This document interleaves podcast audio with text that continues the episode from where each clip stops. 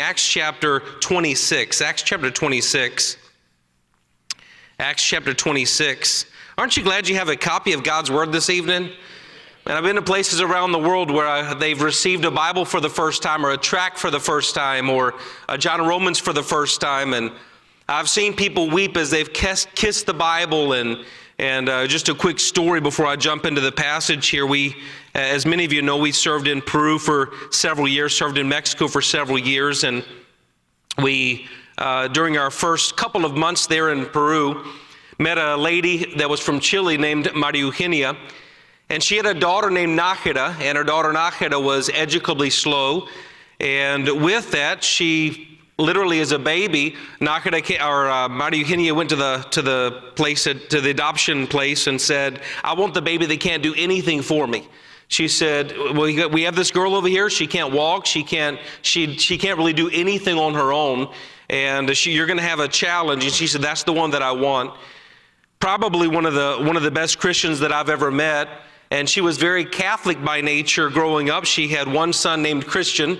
Wasn't a Christian yet, but named Christian. She had one son named John, pa- John Paul or Juan Pablo and then she had Nájera. And I remember the first time uh, Nájera came to me, and she said, by the time they came to our church, she was walking, and she had not gotten to the level where uh, she would have liked to have gotten, or maybe where her mom would have liked to, to, have, to, to have raised her uh, to, to getting to, to learn more and to getting more uh, aptitude for, the wor- for uh, words and reading and so forth. But I remember looking at me, and she said, Bible me.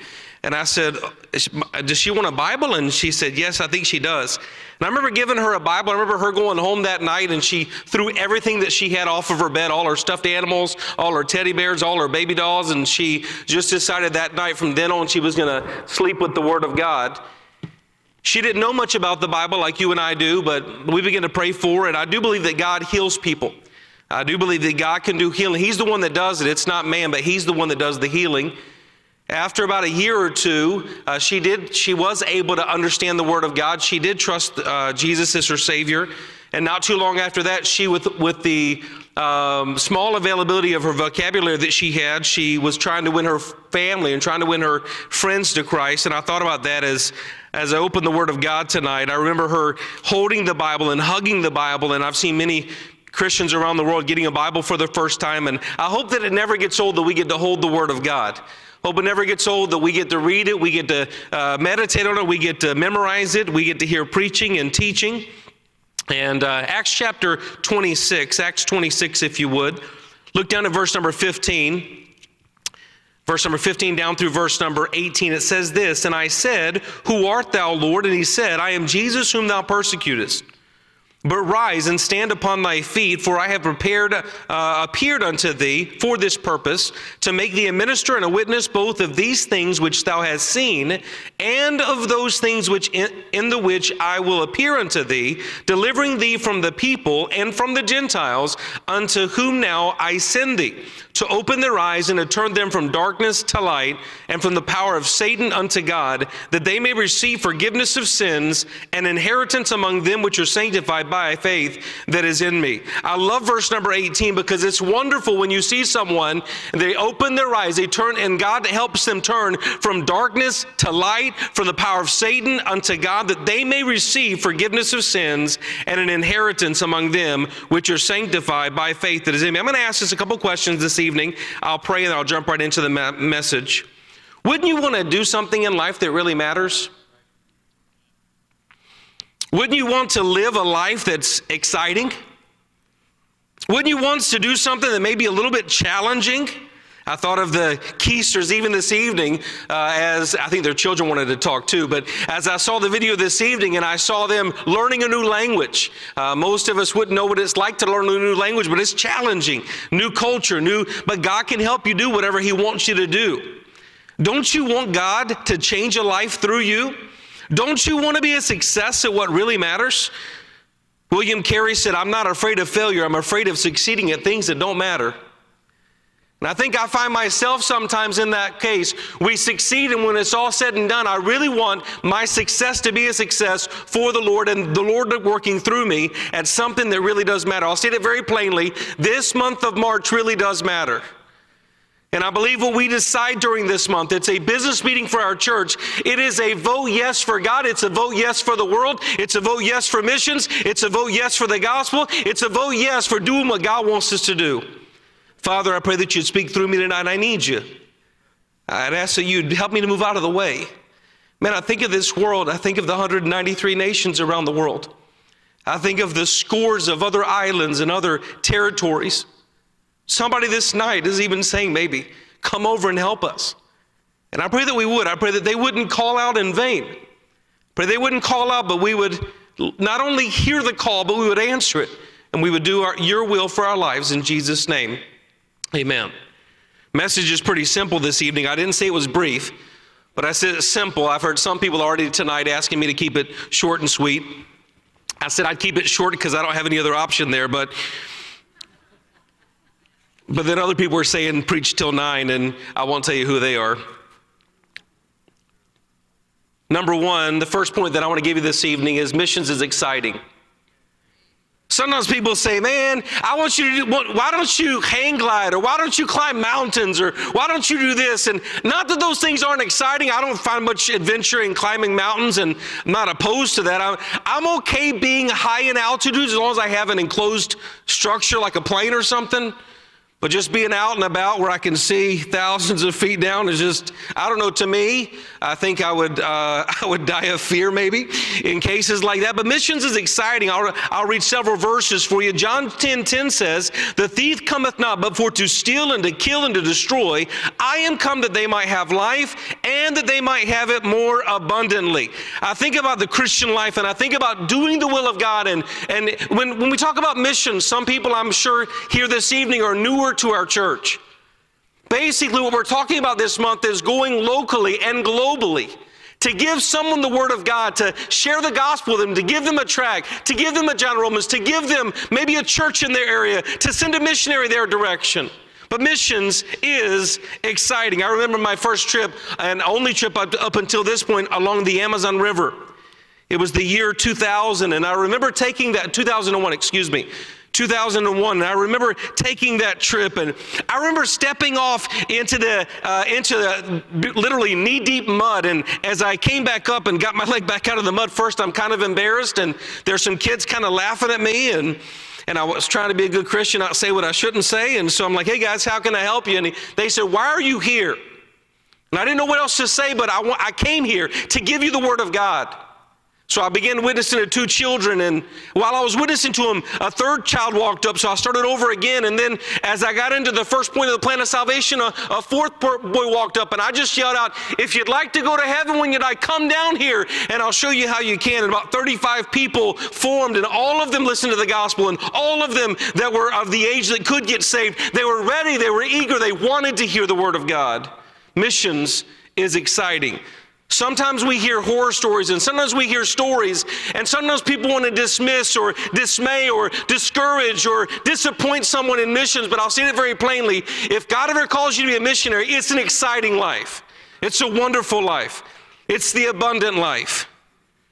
Luke 15, 7 says, I say unto you that likewise joy shall be in heaven over one sinner that repenteth, more than over ninety and nine just persons that which need no repentance. And I look at the Word of God tonight and I think about uh, seeing that one sinner trust Christ and seeing another sinner trust Christ and seeing another sinner trust Christ. I was visiting uh, maybe two years ago in Warsaw, Poland. And on a Sunday, we were getting ready for the service, and a man called and he said, Are you having church this morning?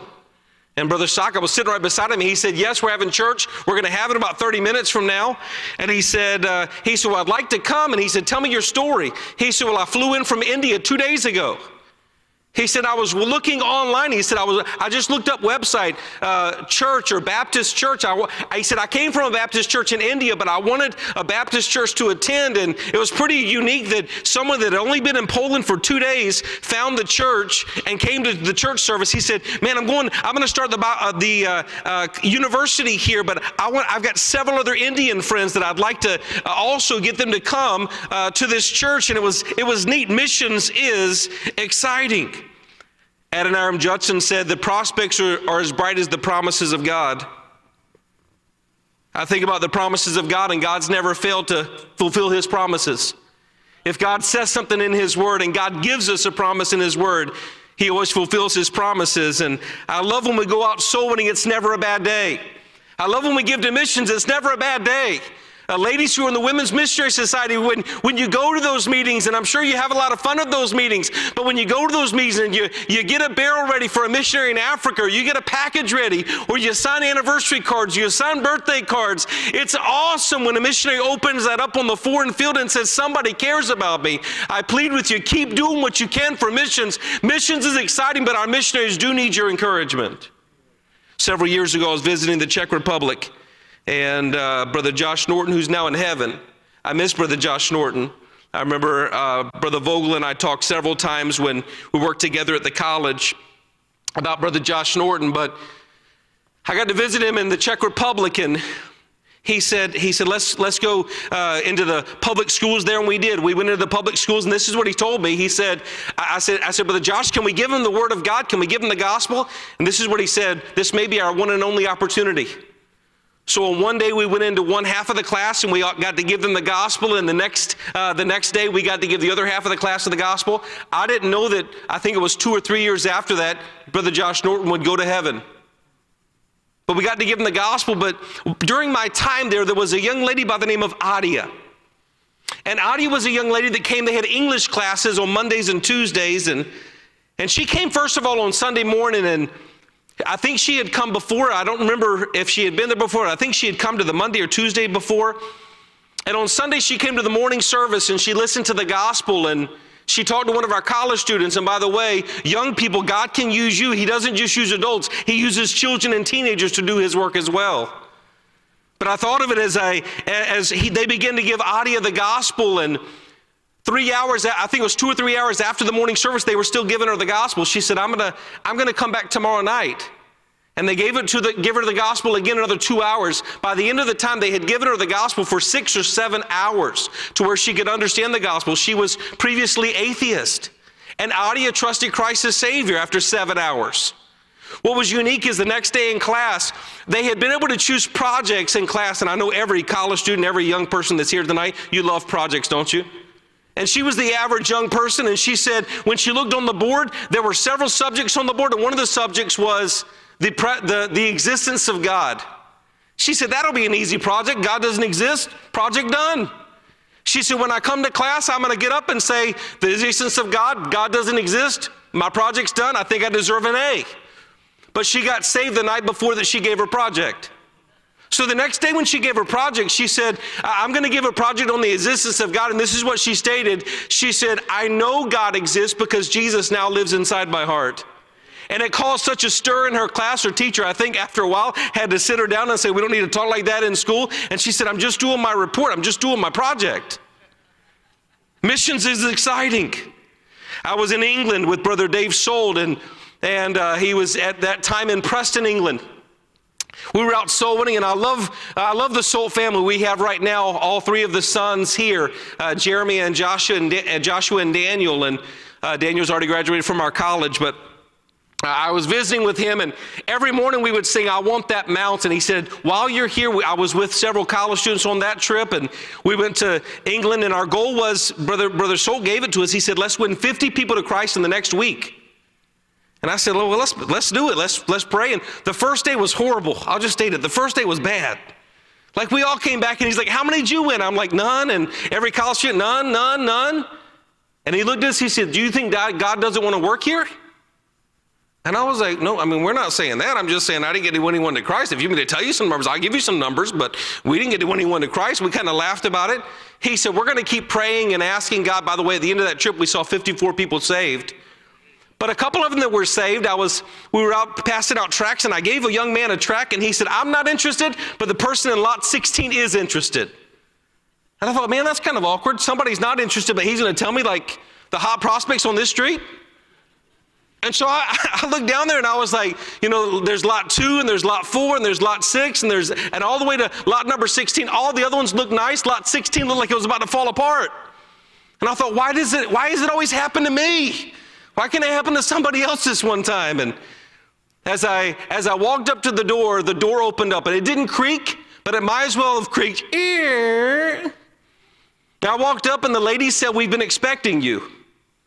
And I was like, You know, man, I'm the college professor, and I'm supposed to be te- teaching these students how it's done. And so Daniel was my soul winning partner that day. He said, What do we do? I said, They've been expecting us. You know, what, what else am I going to do? We went inside their house and I said, I don't know how to explain this. Somebody told me somebody in this house is interested in the gospel. I said, I don't know who it is, but could you help me out? And she looked at me. She said, I'm looking for another faith. She said, The faith that I've put in to the, I've been putting my faith in the wrong thing. Who can I put my faith in? Gave her the gospel, gave her daughter the gospel. Three people that were sitting on the couch across the across the uh, room also received the gospel. What are you saying tonight? Missions is exciting. Missions is exciting. Second Corinthians, would you turn there with me? Second Corinthians chapter 4. Second Corinthians chapter 4. I mean, I know there's a lot of exciting things you can do in life, but if you're still sitting there saying, I don't know what God has for me, why don't you pray and say, God, would you let me go? Would you let me go to the mission field? Would you let me serve you? Would you let me take a missions trip? Would you let me do something for you? Or literally, would you do something through me is probably better stated. But 2 Corinthians chapter 4, verses 3 through 6, 2 Corinthians chapter 4, verse 3 says, But if our gospel be hid, it is hid to them that are lost, in whom the God of this world hath blinded the minds of them which believe not, lest the light of the glorious gospel of Christ, who is the image of God, should shine up unto them. For we preach not ourselves, but Christ Jesus the Lord, and ourselves your servants for Jesus' sake. For God, who commanded the light to shine out of the darkness, has shined in our hearts to give the light of the uh, knowledge of the glory of God in the face of Jesus Christ. I look at this passage here, I'm reminded that our gospel shouldn't be hid. I'm reminded that the devil, the God of this world, blinded the minds of them which believe, lest the light of the glorious gospel would shine on them. And then we preach not ourselves, but Jesus Christ. Pastor made a powerful statement on Sunday. He said, You don't love missions because you love people, you love missions because you love God. I wrote, man, I, I heard that. I, wrote, I, I couldn't write it down fast enough. I'm glad I remembered it, but I thought, there's a lot of places around the world where I thought, man, I'm here because of you. And I look at the world and I look at the need and I look at the flags and I look at I look at the map and I, I say, man, I love you so much, I'm willing to go anywhere. I ask you, young person that's here tonight, are you willing to go anywhere? Sometimes it's easier to say, I'm willing to die for Jesus. My question is for myself, my question is for all of us, are we willing to live for him? Are we willing to go to the challenging places? Are we willing to go to the places where there's not a missionary, there's not a church, there's not a, uh, there's no, there's nothing there, there's no gospel there? You know, we could really use some translators, those that could translate the Bible into other languages. And, and it's a challenging work, and it's a thankless work, and it's a, it's a thoughtless work. Nobody thinks about it. But I'm glad that we have the Bible in English, English aren't you? But there's a lot of places around the world, they don't have the Bible like you and I do. It was easy for me to read the Bible this morning. It was easy for me to read the Bible this afternoon. But there's a lot of places that don't have the Word of God.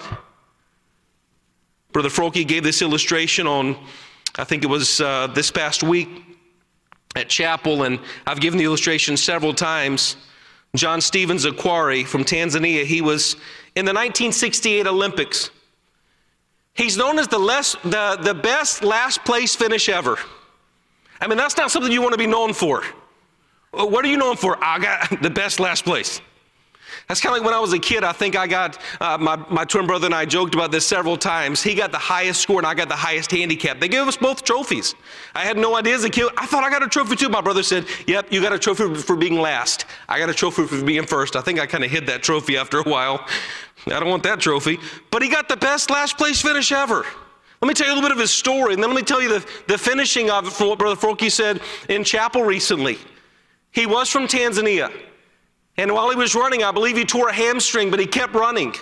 He saw the other runners run past him, and he knew he wasn't going to get a medal. He knew he wasn't getting gold and silver or, or, or, uh, or bronze. He knew he wasn't going to get any of the medals, but he made the statement. They asked him afterwards, Why did you keep running? I think he finished an hour and a half after the medal ceremony. He finally got in, and people waited for him to finish. I think he finished maybe 16th. You can study it out later on. People asked him, Why did you finish? Why did you do all of that? He said, The country of Tanzania did not send me to, did not send me to the Olympics to start the race. They sent me 5,000 miles to finish the race. And when we were there with Brother Jerry Wyatt III, we had our uh, stadium crusade. I'll, I'll, just state to the church, thank you for sponsoring that. Many of you may not even know we sponsored that three or four years ago. We sent some money to help with the crusade. In that crusade, almost a thousand people trusted Christ as Savior. In that crusade, over 10,000 people packed that stadium and heard the gospel. Guess who was there that day? John Stevens Akhwari. I think in his 80s now. He took, the, he took a bus trip 12 hours to come to that stadium. And over a meal, I'll, I'll never forget it. I sat there, and, and Mrs. White was sitting across from where I was sitting, and I asked her, I said, What are they talking about in, in Swahili? And she said, He's giving them the gospel right now, pray. And John Stevens Akhwari bowed his head and put his faith and trust in Jesus Christ for, as Savior. Missions is exciting. If you're looking for an exciting life, do something that really matters. I'm not opposed to sports. Sports is fun, and, but we're not going to get award, rewards in heaven for sports. Enjoy it. I think it's important, but I want to do something that truly matters, and missions is exciting. I remember going as we served in Mexico for two years. Remember meeting a young boy by the name of Hilberto, probably eight or nine years old, and my wife and I talked with him, and he put his faith and trust in Jesus Christ. And I remember asking him, "Can you go ask your mom if you can come to church with us?" And he said, "Yeah, let me go. Let me go get her." And I remember him walking through literally a wall of garbage. And I said, Where are you going? He said, This is where I live. He said, We find things, we go through the garbage, and if we can barter it, if we can trade it, if we can sell it, he said, That's how we make a living. And I noticed he didn't have any shoes on. And I said, Man, can we get you a pair of shoes? I said, What size shoes are you? Again, nine, 10 year old boy. He said, Mister, I've never had shoes before. I don't know what size shoe I'm, I am. And I remember us getting a piece of cardboard. It's probably not the best way of doing it, but we got a piece of cardboard and had him stand on the piece of cardboard and we drew his foot around the piece of cardboard. We brought it to the, to the it was probably the most awkward shoe salesman. That shoe salesman probably had a hard time explaining to everybody else what we were doing. Can I get this size? I remember them, them getting the shoes and I remember giving them to him. He said, Thank you, mister. Thank you, mister. Oh, I mean, I really appreciate it, mister. The next week, I noticed he wasn't wearing his shoes anymore. He said, Mister, don't get upset with me. Mister, please don't get frustrated with me. And I said, Why would I get frustrated with you? He said, This week we got hungry. We didn't have anything.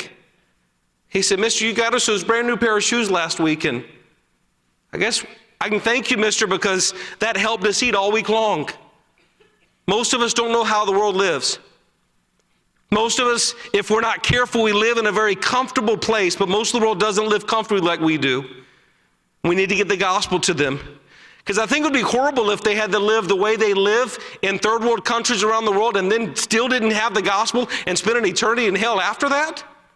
Let's do what we can to get them the gospel. I remember one of my favorite stories when we were in Zambia.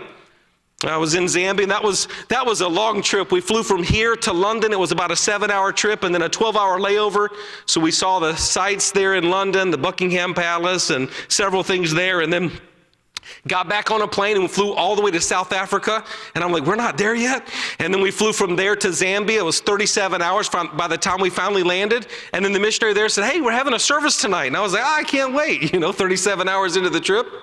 I was hoping we'd have a, night, a service tonight.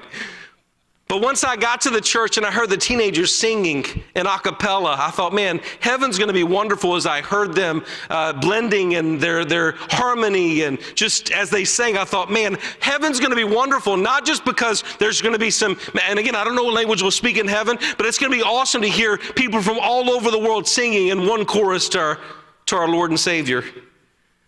But while I was on that trip, I got to speak with a Zambian man. He said, Hey, I've got some people I want you to witness to. He said, Just in the front of his yard, he, he had a couch there. He said, Just sit on the couch. There were several other seats, and I was kind of, you know, I was just sitting there by myself. He brought five people up. He said, I, I don't know how to witness to them. My pastor says we need to give them the gospel. So can you give them the gospel?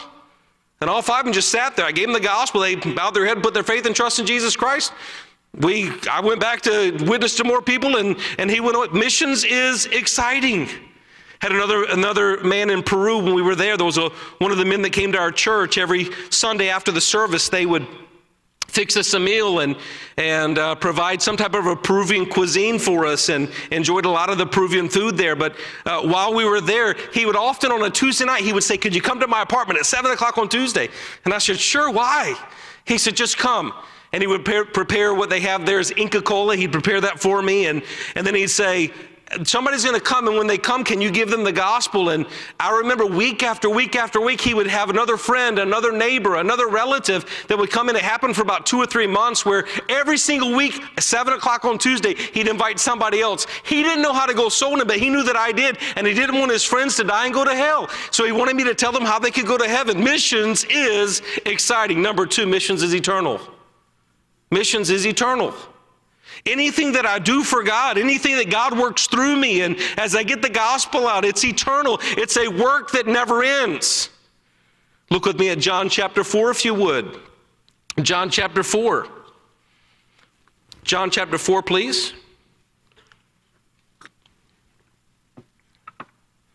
John 4, verses 34 to 36 says this Jesus saith unto them, My meat is to do the will of him that sent me and to finish his work. Say not ye there yet four months, and then cometh harvest. Behold, I say unto you, lift up your eyes and look on the fields, for they are white already to harvest. And he that reapeth receiveth wages, and gathereth fruit unto life eternal, that both he that soweth and he that reapeth may rejoice together. I love it that when I go soul winning, and whether it's here or whether it's around the world, it's an eternal work. When I pass out a track, I don't know who's going to get saved by passing out a track. But I know of several stories that I've heard time and time again of somebody that received a track and then trusted Christ later on. It's when I pass out a track and then they get saved later, it's the person that sowed and the person that reaped, they're going to rejoice together. Uh, Matthew chapter 6, if you would. Matthew chapter 6. Matthew 6. I know Pastor just went through Matthew 5 through 7. I think I'm just going to go through the same passages. No, I'm not going to go through the same one again, but Matthew chapter 6, I really enjoyed that. I told Pastor it was a great help as he went through the Sermon on the Mount recently. Matthew chapter 6, look at verses 19 through 21. Matthew chapter 6, verse number 19. Lay not up for yourselves treasures upon earth, where moth and rust doth corrupt, and where thieves break through and steal. But lay up for yourselves treasures in heaven, where neither moth nor rust doth corrupt, and where thieves do not break through nor steal. For where your treasure is, there will your heart be also. You ever had trophies before? And it used to be a basketball trophy, but there's no basketball anymore? It used to be a soccer trophy, and you got a guy that looks like he's fixing to kick the ball, but the ball's not there anymore? There's a baseball trophy, but the bat's missing. How many got trophies like that, or you've seen trophies like that, or you maybe maybe uh, maybe you've thrown away your trophies? I don't know what happened, but I look at the trophies there, and you know that's not going to really matter one day. What is going to matter is what I do for Him. What is going to matter is when I go soul winning. What is going to matter is when I give to missions.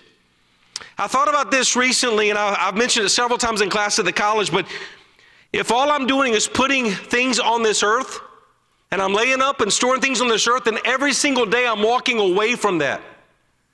But if I'm storing things in heaven, and I'm not storing everything here. I'm storing things in heaven. Every single day that I live, I'm facing closer and closer that one day when I and I'll be able to spend an eternity with those treasures. Things here rust. Things here get destroyed. Things here people steal sometimes. Things, things here they, they, they get moth eaten. I remember when we went back to Peru and I probably one of the most, the most eerie times that I've ever seen is I went back and I went to our closet and our closet had been shut up or our house had been shut up for only four weeks.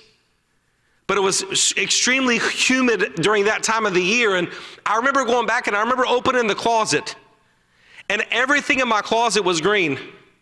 Every suit now matched every tie, now matched every dress shoe, now matched everything perfectly matched. Promise nobody would have wanted to wear those things. And I looked at that, and as I looked at that for a moment, I thought, man, it's just a reminder to me and a reminder to you, man. We pack things up and we store things, and I think of how many even self-storage we can't. We don't have enough room where we have, so we have to keep uh, finding storage here and there and yonder. I plead with you as we go into this month. Let's do something for eternity, something that's really going to matter. 1 Corinthians chapter three. 1 Corinthians chapter three, if you would. We said number one, missions is exciting. Man, I love the I love the life that God's given to me. Second of all, missions is eternal. What we do for Him is not just going to be here for a short amount of time. It's going to be through eternity, forever and ever and ever. 1 Corinthians chapter 3, verse number 8 says, Now he that planteth and he that watereth are one, And every man shall receive his own reward according to his own labor, for ye are labors together with God. Uh, just, just let me stop here just for a moment. Aren't you glad we get to work with him? Man, I, have been, I've been, I played basketballs on some basketball on some teams. It was, it was normally if there was 11 out, I was the 11th one, and I was like, ah, just, I was just kind of watching you guys play, and. Uh, but man, I played on some teams where the player was really good. It didn't matter whether I made it or not, because so and so was going to make it. I played on some teams, whether it was football or whether it was soccer, man, it didn't matter because I was, and think about it, we get to partner with God. We get to partner with God all around the world and teenager, young person, child. Uh, there's several children here this evening. I plead with you before you say, I want to do this and I want to do that, go to your knees and say, God, what do you want me to do? God has a great, God can do more with your life than you could have ever imagined. Again, I had the privilege of preaching not too long ago in, in the, at the college, and I had a list of places that I've been and, pe- and, people that I've been able to see, and, and different meals on different continents and different places and different, all of that. And it all happened because I was holding God's hand while He led me here and led me there. Living the Christian life is awesome. Don't let anyone tell you otherwise. Second of all, missions is eternal. Let me continue that passage there. 1 Corinthians chapter 3, verse number 9. For your labors together with God, ye are God's husbandry, ye are God's building. According to the grace of God which is given to me as a wise master builder, I have laid the foundation, another buildeth there, thereon. But let every man take heed how he buildeth thereupon, for other foundation can no man lay that is laid, which is Jesus Christ. Now, if any man build upon this foundation gold, silver, precious stones, wood, hay, stubble, Every man's work shall be made manifest, for the day shall declare it, because it shall be revealed by fire, and the fire shall try every man's work of what sort it is. If any man's work abide which he hath built thereupon, uh, he shall receive a reward. If any man's work be, shall be burned, he shall suffer loss, but he himself shall be saved, yet so as by fire. In that day when I go to heaven, you know what I don't want? I don't want wood, hay, and stubble. I don't want God to put all my works there and say, all right, light it up. And I don't want to be going through the ashes seeing, is there any precious stones here? Is there any piece of gold? Is there any? I plead with you tonight. I beg you tonight, if it would help, I'd get on my hands and knees and I'd ask you this one question What are you doing for Him? What are you doing for Him? You know, teenagers can do something for Jesus Christ. You know, adults can do something for Jesus Christ. Senior citizens can do something, young people can do something, single can do something, divorce can do something, married, young married can do something. We ought to all, and by the way, we're not in competition with one another. I'm in my own race. You're in your own race. I wouldn't dare race some of you in here. You'd beat me. I'm glad that I'm not in competition with you, that I, I've got the race that God has set for me. You've got the race that God has set for you. C.T. Studd said, Only one life will soon be passed. Only what's done for Christ will, will last. I enjoyed Brother Jerry Oswardy's uh, devotion not too long ago. He said, My, I think it was something like the title of my lesson is Only What's Done for Christ Will Last. Point number one, only what's done for Christ will last. Point number two, only what's done for Christ will last. Point number three, only what's done for Christ will last. And he said every sermon has to have three points in a poem. So he gave us a poem that only what's done for Christ will last. And I sat there, and you wonder why uh, uh, Brother Jerry Oswardy's worked here for over four decades, probably four and a half decades now, because he realized what he does is for Jesus Christ and it's going to last. Everybody in here, and, and, and I, I, remind myself, and I, not everybody in here has the privilege of teaching. Not everybody in here has the privilege of speaking behind a, a, pulpit. Nobody, not every, but you know what? You can do the work that God's called you to do in a bus route. You can do the work that God's called you to do where God has you. You can give what God wants you to give. You can pray like God wants you to pray. We can all do our part as we get the gospel to the foreign field. Not only is missions number one exciting, not only is it eternal, number three, missions is everywhere. Missions is everywhere. You see, what do you mean by that? I mean, I remember as a child, I would see in some churches, you are now entering your mission field. And as a child, I thought, how, how am I entering my mission field? I'm still in this, I'm still in Raleigh, North Carolina, or I'm still in Marion, Iowa or I'm still in Hammond, Indiana. How am I still still in my mission field? How am I entering into the mission field? I plead with you tonight. Uh, yes, God, the gospel should be getting uh, gotten around the world, but we've got to get the gospel as well locally. That's why we should have tracks. That's why we should go soul winning. That's why we have bus routes. I thank the Lord for bus routes. And I thank the Lord as a college student. Thank you so much. I, I don't know how to thank those who kept Hyles-Anderson College open before I got here, but I, I, I, I thank you. I, I, I, I, uh, uh, the gratitude of my soul is, is more than I can fathom. When I came here, I thought, we're going to spend all day long in Chicago? I'd never been to a big city quite like Chicago, but that, that, that's, that softened my heart. That gave me a heart for souls. That showed me how to bring people to church. It showed me how to bring the. I plead with you tonight. Don't stop. Don't ever stop running the buses. Don't ever stop visiting. Don't ever stop driving the bus. Don't ever stop leading the program. Don't ever stop knocking on the doors. That's something that's eternal. But missions is not only is exciting, missions is eternal, but missions is everywhere.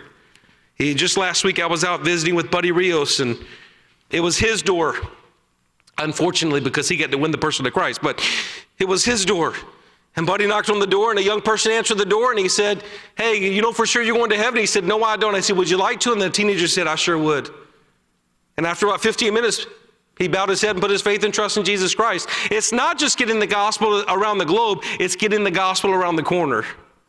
So you say, I'll never be able to go to the mission field uh, because of this or that. I'll never be able to because of health concerns or because of my age or because of whatever the case might be. You know what? You can go get. You can go uh, get missions around the world through your finances. You can get missions around the world through your prayers. I'll carefully state this because I don't want to get super emotional this evening. But my mom was bedridden for the last five years of her life. She's been in heaven now two years. But man, my mom, she wouldn't stop giving to missions. And I'd ask her, I'd say, Mom, uh, you got this to do and you got that to do. And she said, Yes, Jeremy, I do. She said, But when I see Jesus face to face, I don't want to have excuses why I couldn't get the gospel around the world. She decided as a, as a mom, again, who was bedridden for the last five years, couldn't do much, but from her bed she would pray. From her bed she would give. From her bed she would encourage. From her bed she would email. Oh, that we would realize that, the mission, that missions is everywhere. We should mission, uh, witness here. We should also witness around the world. I remember even locally, I, I remember as I was out visiting one day in Chicago. The last visit, it was one of those, it was one of those nights that like, man, I'm ready to go home, but it was program time. Just one more visit, just one more visit, just one, you know, two hours later, just one more visit. Let's just make one more. And I remember knocking on the door, and they were, it was a Spanish family, and I thought I spoke Spanish at that time. It was kind of Iglesia Mañana, ocho media, you know? Kind of like some of us here. Come on now. And they looked at me, and surprisingly enough, they said, We're coming tomorrow. I mean, they said it in Spanish, but we're coming tomorrow. I said, Okay, so we pulled the bus up. About 12 or 13 people came out of the house. I was like, Man, I thought, man, I got to wake up from this. This is like a dream come true. Went to church. Everybody that was at the age that they could get saved, they got saved. I'll never forget the next week when I came to visit them, their house was no longer there. I mean, no longer there. I'll never forget it as long as I live. There were burn marks all on the side, and there were burn marks all, all on the back of the house where the house used to be. And the neighbor came out and she said, You're the one. You're the one. And I said, I'm the one that what? She said, You brought him to church last week, didn't you? I said, Yes, ma'am, I did.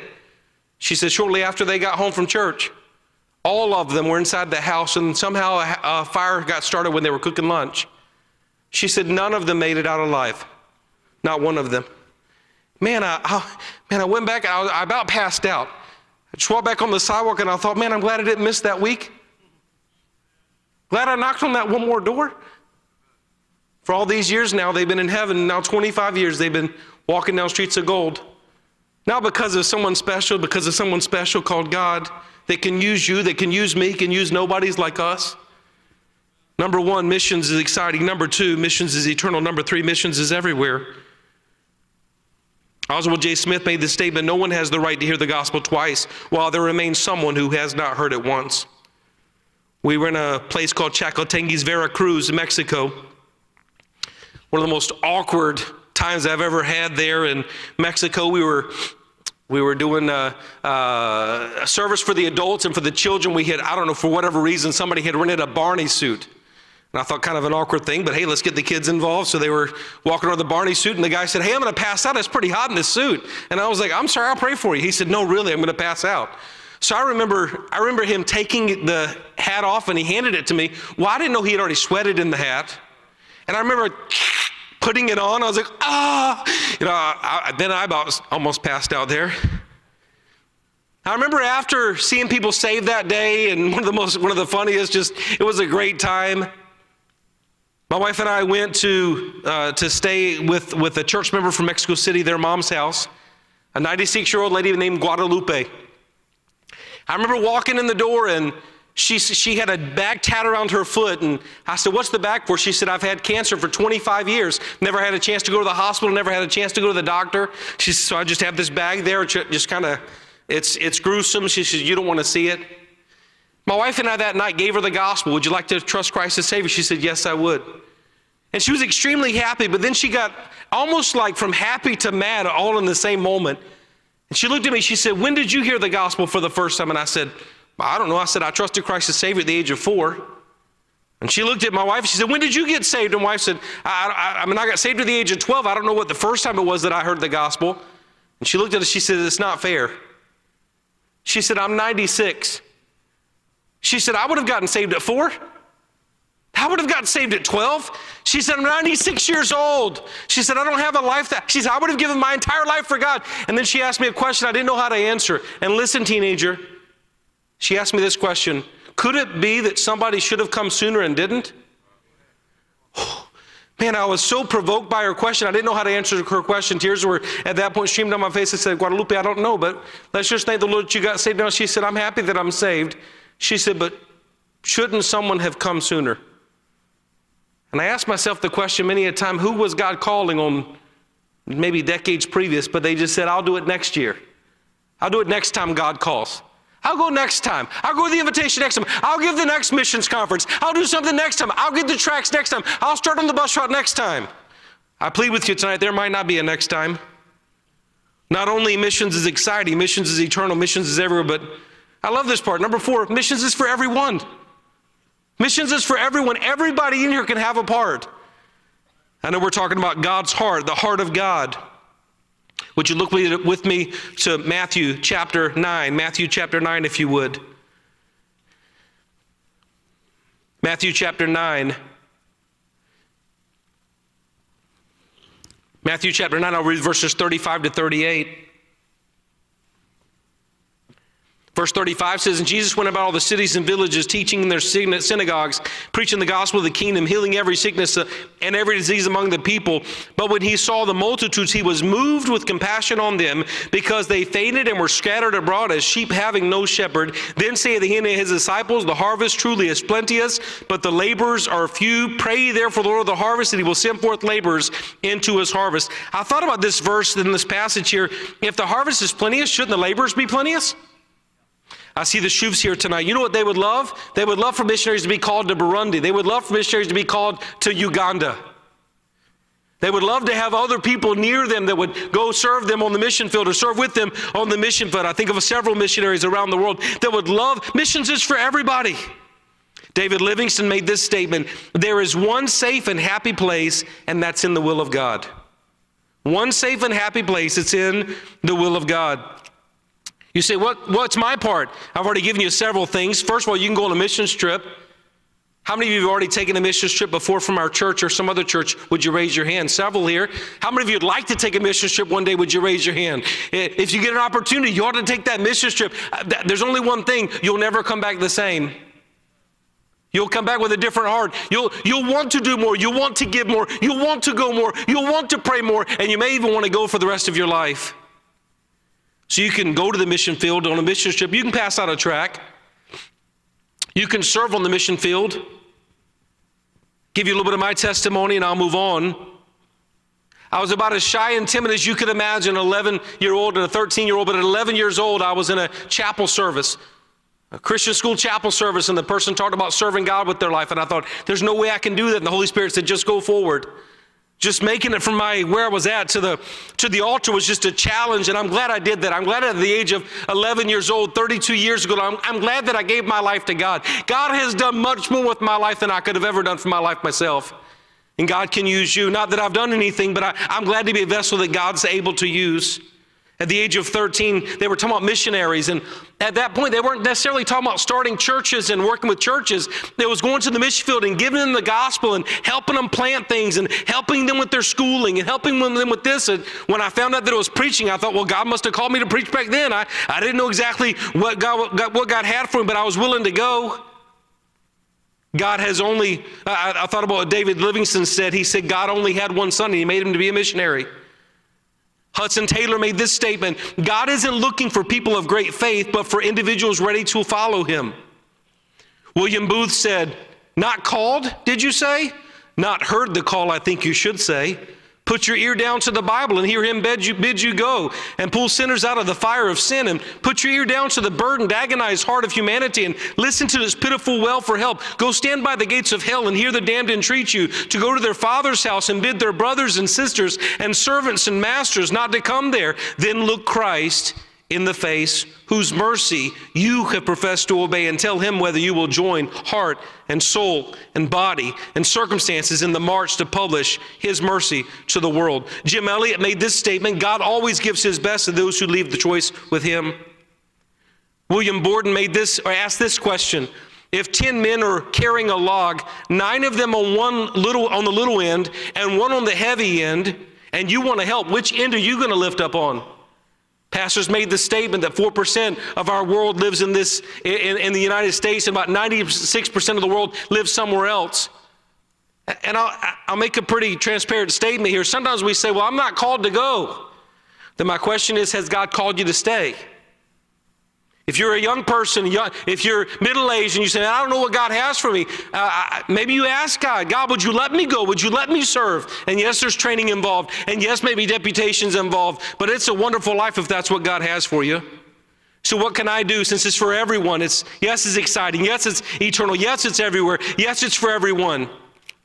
You can pray, you can serve, you can give, you can go on a missions trip. Several verses here that I'll skip over for for lack of time, I'll give you one illustration left and I'll be done. We were serving in Peru.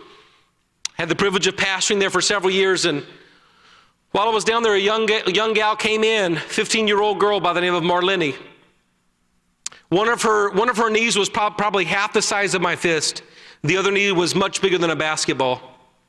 She came in, and I'm guessing she weighed less than 100 pounds, just, just skin and bones. She said, I have cancer. And one of the, I've seen, I don't think that I've ever seen a sadder look on anyone's face than on, on Marlene's face that day. She said, I just got out of the hospital. Our, our church was about eight blocks from the hospital. And she said, um, the doctor said yesterday, no more chemotherapy, no more radiation, no more doctor's visits, no more medicine. And she said, the doctor told me yesterday there's no hope. And then she asked me and my wife, she said, is there hope? Is there hope? My wife and I sat down with her. She got saved. Her mom got saved. At the end of the service, uh, I must have mentioned baptism that after you get saved, you should get baptized. And I said, uh, and Marlene said, You didn't push me to get baptized. She said, I just trusted Christ. She said, Should I get baptized? And I said, Well, that's up to you. And I said, But that's going to be a lot of pain if you get up in these baptistry waters. That's going to be a lot of pain that you're going to have to suffer. And I'll never forget her words. She said, But, Pastor, didn't Jesus suffer a lot for me on the cross? And I said, Why aren't you changing yet? No, I didn't tell her that. She changed, her mom changed. They got baptized that day. Three months later, I got a phone call that Marlene had passed away at 15. So, why do you tell us that story? Because First Baptist Church was one of the churches that supported us while we were in Peru. I wonder if you hadn't supported us and other churches hadn't supported us, where Marlene would be today. And it all happened because somebody at that point decided to give to missions, decided to pray for missionaries, and somebody decided to go.